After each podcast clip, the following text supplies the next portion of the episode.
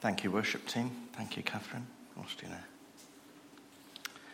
Right, morning, saints and sinners. My name is Ian Beattie, and I'm thrilled to be up here to talk today. No PowerPoint today, partly because I thought I was putting, as I started to do it, I felt I was putting too much emphasis on the slides, um, and they weren't really necessary, and partly because my laptop stopped working somewhere in Canada in a way. But no, seriously, um, you don't really need any slides for this. I think we just need the Bible and to, and to think. And Steve has already shown you pictures of Ephesus, or rather, um, the Temple of Artemis or Diana or whatever already, and done the introduction to the series. So um, if you missed that, it's on the website, or you can go and Google Temple of Artemis Diana, one of the wonders of the ancient world, um, and probably quite a big problem for Paul and then Timothy while they were there. This, remember, is where Paul and Timothy got in so much trouble and the silversmiths rioted and everything else. So it's quite a tough city. So, with that, I'm just going to read straight from here. This is 1 Timothy chapter 5. Do not rebuke an older man harshly, but exhort him as if he were your father. Treat younger men as brothers, older women as mothers, and younger women as sisters with absolute purity. Give proper recognition to those widows who are really in need. But if a widow has children or grandchildren, these should learn, first of all, to put their religion into practice by caring for their own family and so repaying their parents and grandparents, for this is pleasing to God. The widow who is really in need and left all alone puts her hope in God and continues night and day to pray and to ask God for help. But the widow who lives for pleasure is dead even while she lives. Give the people these instructions so that no one may be open to blame. Anyone who does not provide for their relatives, and especially for their own household, has denied the faith and is worse than an unbeliever. No widow may be put on the list of widows unless she is over 60, has been faithful to her husband, and is well known for her good deeds, such as bringing up children, showing hospitality, washing the feet of the Lord's people, helping those in trouble, and devoting herself to all kinds of good deeds. As for younger widows, do not put them on such a list, for when their sensual desires overcome their dedication to Christ, they want to marry. Thus, they bring judgment on themselves because they have broken their first pledge. Besides, they got into the habit of being idle and going about from house to house. And not only do they become idlers, but also busybodies who talk nonsense, saying things they ought not to. So I counsel younger widows to marry, to have children, to manage their homes, and to give the enemy no opportunity for slander. Some have, in fact, already turned away to follow Satan. If any woman who is a believer has widows in her care, she should continue to help them and not let the church be burdened with them, so that the church can help those widows who are really in need. The elders who direct the affairs of church well are worthy of double honour, especially those who work in preaching and teaching. For scripture says, Do not muzzle an ox while it is treading out the grain, and the worker deserves his wages. Do not entertain an accusation against an elder unless it is brought by two or three witnesses. But those elders who are sinning, you are to reprove before everyone, so that the others may take warning. I charge you, in the sight of God and Christ Jesus and the elect angels, to keep these instructions without partiality and to do nothing out of favoritism. Do not be hasty in the laying on of hands, and do not share in the sins of others keep yourself pure. Stop drinking only water and use a little wine because of your stomach and your frequent illnesses. The sins of some are obvious, reaching the place of judgment ahead of them. The sins of others trail behind them. In the same way, good deeds are obvious. Even those that are not obvious cannot remain hidden forever. You can see why I had trouble finding someone to volunteer to read that, can't you? Okay, now for me, this passage is about love and respect lived out in practice in the church family in a difficult cultural context that Steve's already talked about. It's about how the members of the church, that's you, should demonstrate love and respect for one another, even on difficult issues in a difficult culture. It's practical, pragmatic. It's love and also truth. Loving and invitational, but also challenging. It's about supporting others and supporting yourself and your relatives and your own responsibilities. It's all about how we take care of the church family. Love, but practical love in the mess of the real world. So, context, as we know, if you listen to many people up here, it's all about context, isn't it? Especially when we're into the letters of Paul.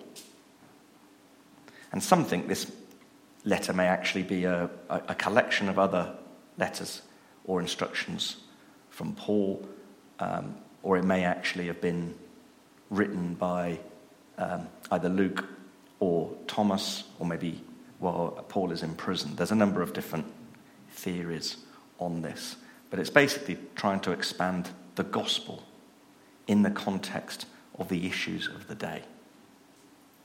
They're trying to say, what would Jesus do with these practical issues, these thorny problems? And it is also at a crossroads here. This is a crossroads between Eastern culture, Eastern, the religion, as it were, the, the faith that's come from the East, with the Western Hellenistic uh, culture and philosophy of Europe. And this is where they're crossing over. So, guess what? It gets complicated, it gets confusing. The language is um, getting more nuanced, and all the time, our faith is moving into Western civilization and changing it. And the way it communicates is changing as a result.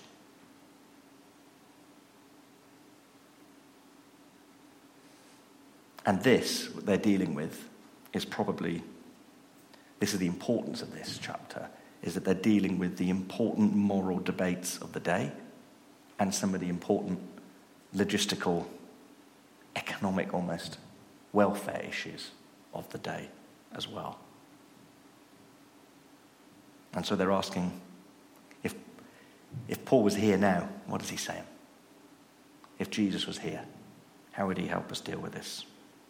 Although that reminds me of the joke about a child, two children in the queue for some food at school, and one's on crutches. So teacher says to the first one who's not on crutches, Can you help your friend Johnny on crutches and carry his food for him? And he goes, Well, I could, but I'd rather not. So the teacher says, Well, what would Jesus do? And the kid without crutches says, Well, he'd heal him and then he could carry his own food.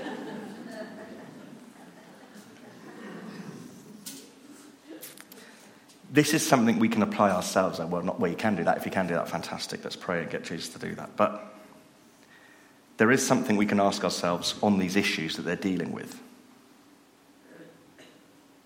There are, there are modern ethical and moral dilemmas thrown up in today's society. And we have to think where we should be in the debates. And I think as you read this, the answer is fairly clear. And I think the gospel is fairly clear that it's about love. But it works both ways love and responsibility. Pragmatic, responsible love. And some of us are probably better at one half of that than the other, in my experience. But that's probably another, uh, a talk for another day. So here is, a, here is a guide for Timothy to use in his teaching of the relatively new Christian church, relatively in the Greek world. So if you've still got your Bibles with you, or you can open the app or whatever, I'm going to refer to different parts of the passage as we go through, but I'm going to try and keep it fairly pacey. First up, exhort. Encourage, do not rebuke or be harsh with the older man. Treat younger men as brothers. And similarly, with older women, should be treated as mothers and younger women as sisters. Purity, purity again, love, pure love. This language can be difficult for those of us who've had uh, difficult relationships with our family, dysfunctional families, odd families, neglect, or even abuse. But when the family works as God intended, it is a fantastic grouping that promotes survival and even success. But I know that will be difficult language for some of us. Now, back to this message. There are many good practical reasons for being extra careful with the elder church family, exhorting rather than rebuking. It shows respect, also guards the person, Thomas, against maybe arrogance. It is closer to love and better pastoral care. And we need to ask ourselves do we act like that? Or are we haughty, arrogant, and uncaring? Because what is going on here? Paul is talking to Timothy about how to challenge these people. This, this is, oh, there are problems here. This is your guidebook when there are problems. So obviously, there's some challenging of some behaviors or some beliefs going on. And this is your little hints and tips about how to deal with it. It's not when it's all going well, right? So it's not, not going to be easy. Remember, Timothy is relatively young. So this is probably a big part of you know, how, how are people going to accept his message. The same with the other members listed. So how do you do this? How do you behave to people in the church family, both here at MBC and broader?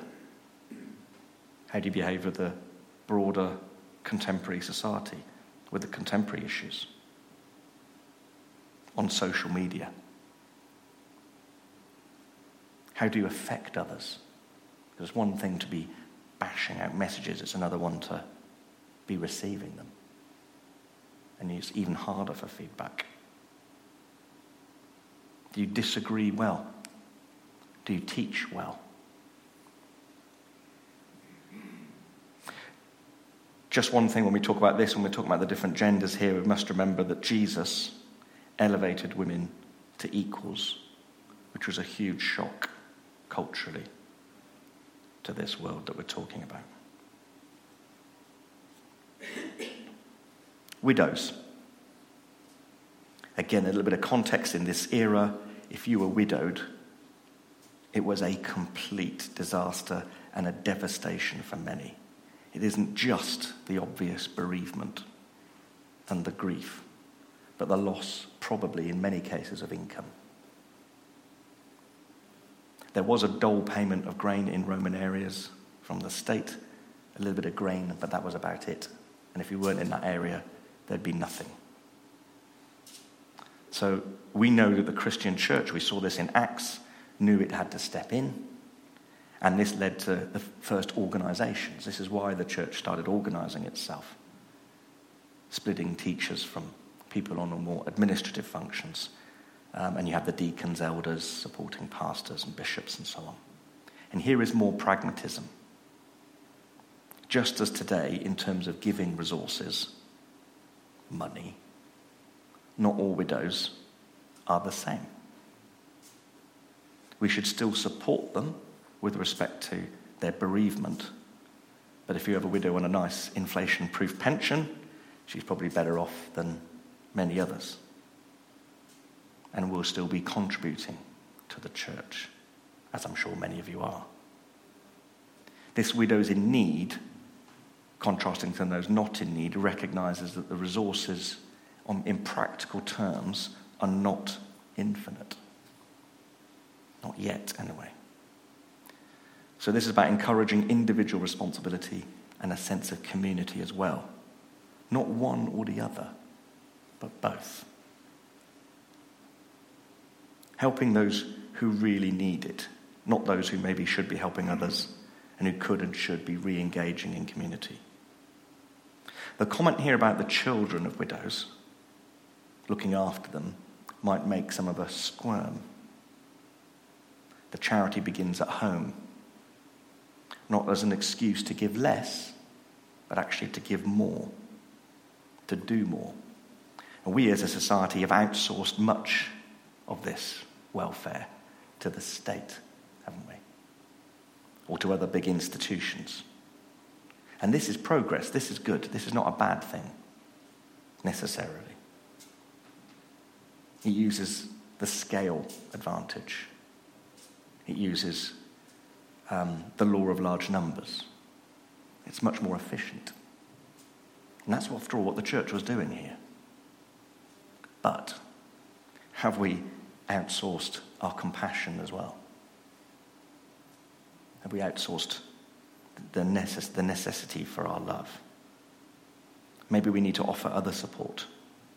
Maybe it is money, but maybe it is other time and effort and love as well. But for many, it will simply be money. The state pension is now woeful. We know with the energy bill shock, and many of us live a long way away from our relatives now. So that's the, another question to ask ourselves Are our priorities correct? Are you looking after your own? The Bible is very clear here. Children and grandchildren are responsible. To be finding the love and invitation and the challenge here. Verse 4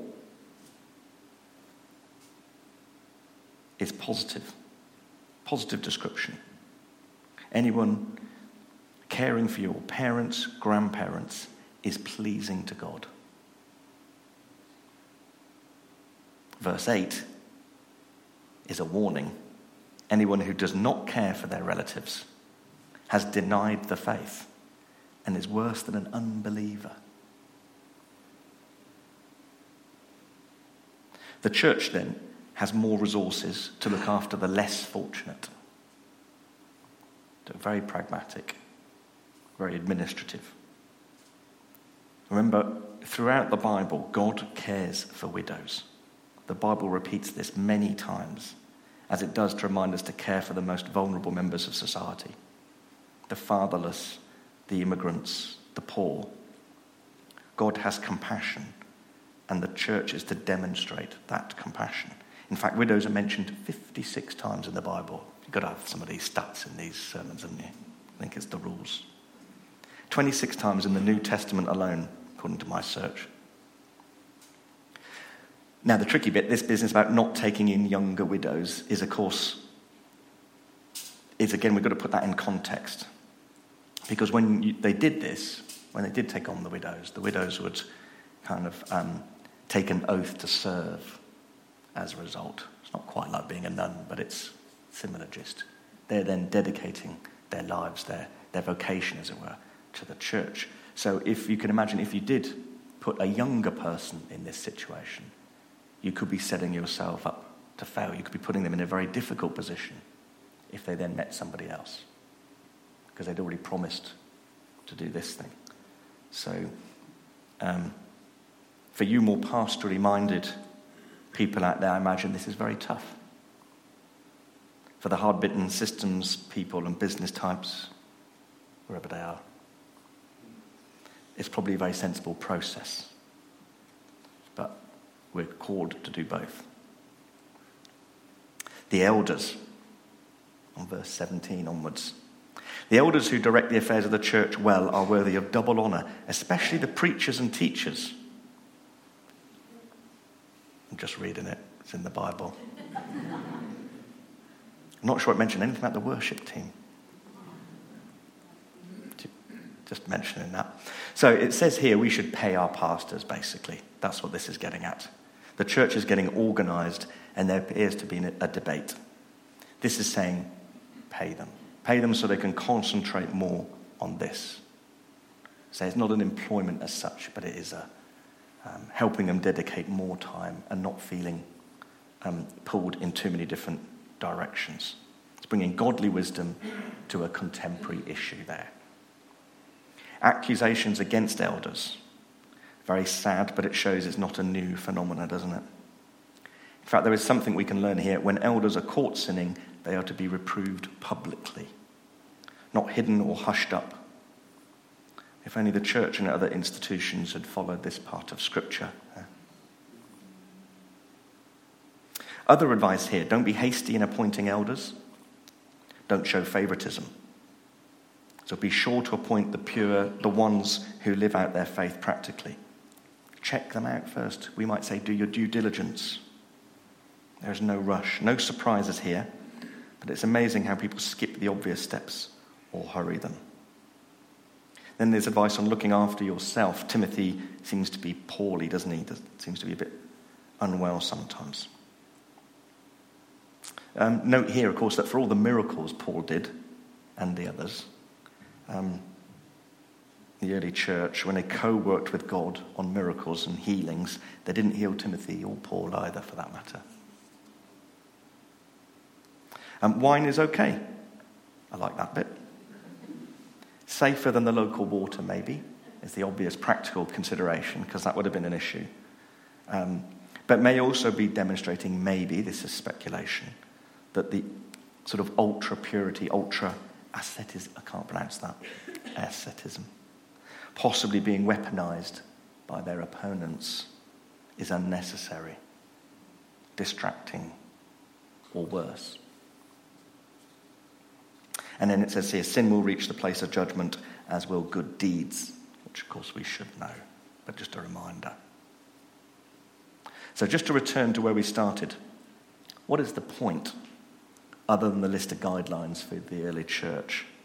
I think it is the practical application of love, the responsibilities required from the leadership, from the members, from us as individuals, from the widows, even, from the beneficiaries, from all of us to show some leadership. I think it takes the form of we have these issues here today in this city, tricky contemporary issues we face here as Christianity rolls out into the Greek Western civilization, into the Roman Empire, and asks how should we deal with them. Moral issues thrown up by practical problems. And this is something we can ask ourselves on other issues as well, of course. This is the same approach we can follow. The modern today the ethical and moral dilemmas thrown up in today's society. So um, I was going to say, do as Karl Barth is reported to have said, and you know, read the newspaper and read the Bible, if any of you remember newspapers, and use the Bible to interpret the newspaper. But even more relevant for some of us is to do that with Twitter and Facebook and so on? Are you acting like Jesus would on social media? Where should we be in the modern debates? And that's where I think showing practical, pragmatic, responsible love. And where does love come from? God. God is love. God is the source. 1 John 4, verses 7 to 12. And it works both ways love and responsibility. So let's think are you supporting those closest to you that need it? Or are you leaving it to someone else? The sibling, the church, the state. Are you doing your bit? Are you helping the lonely? The widow, the traumatized who are not being looked after, or anyone else ignored by society, left behind? Do you treat others with respect? Are you respectful to others in the church family, even those older or younger? Even when you disagree with them, because that's probably what this is about. Do you contribute where you can? So I just want to want you to ask the Holy Spirit to tell you about this passage. What is this passage telling you? In its themes about love, respect, contribution, church family, widows, about scripture and the challenges of the world today. Can you think about that, please?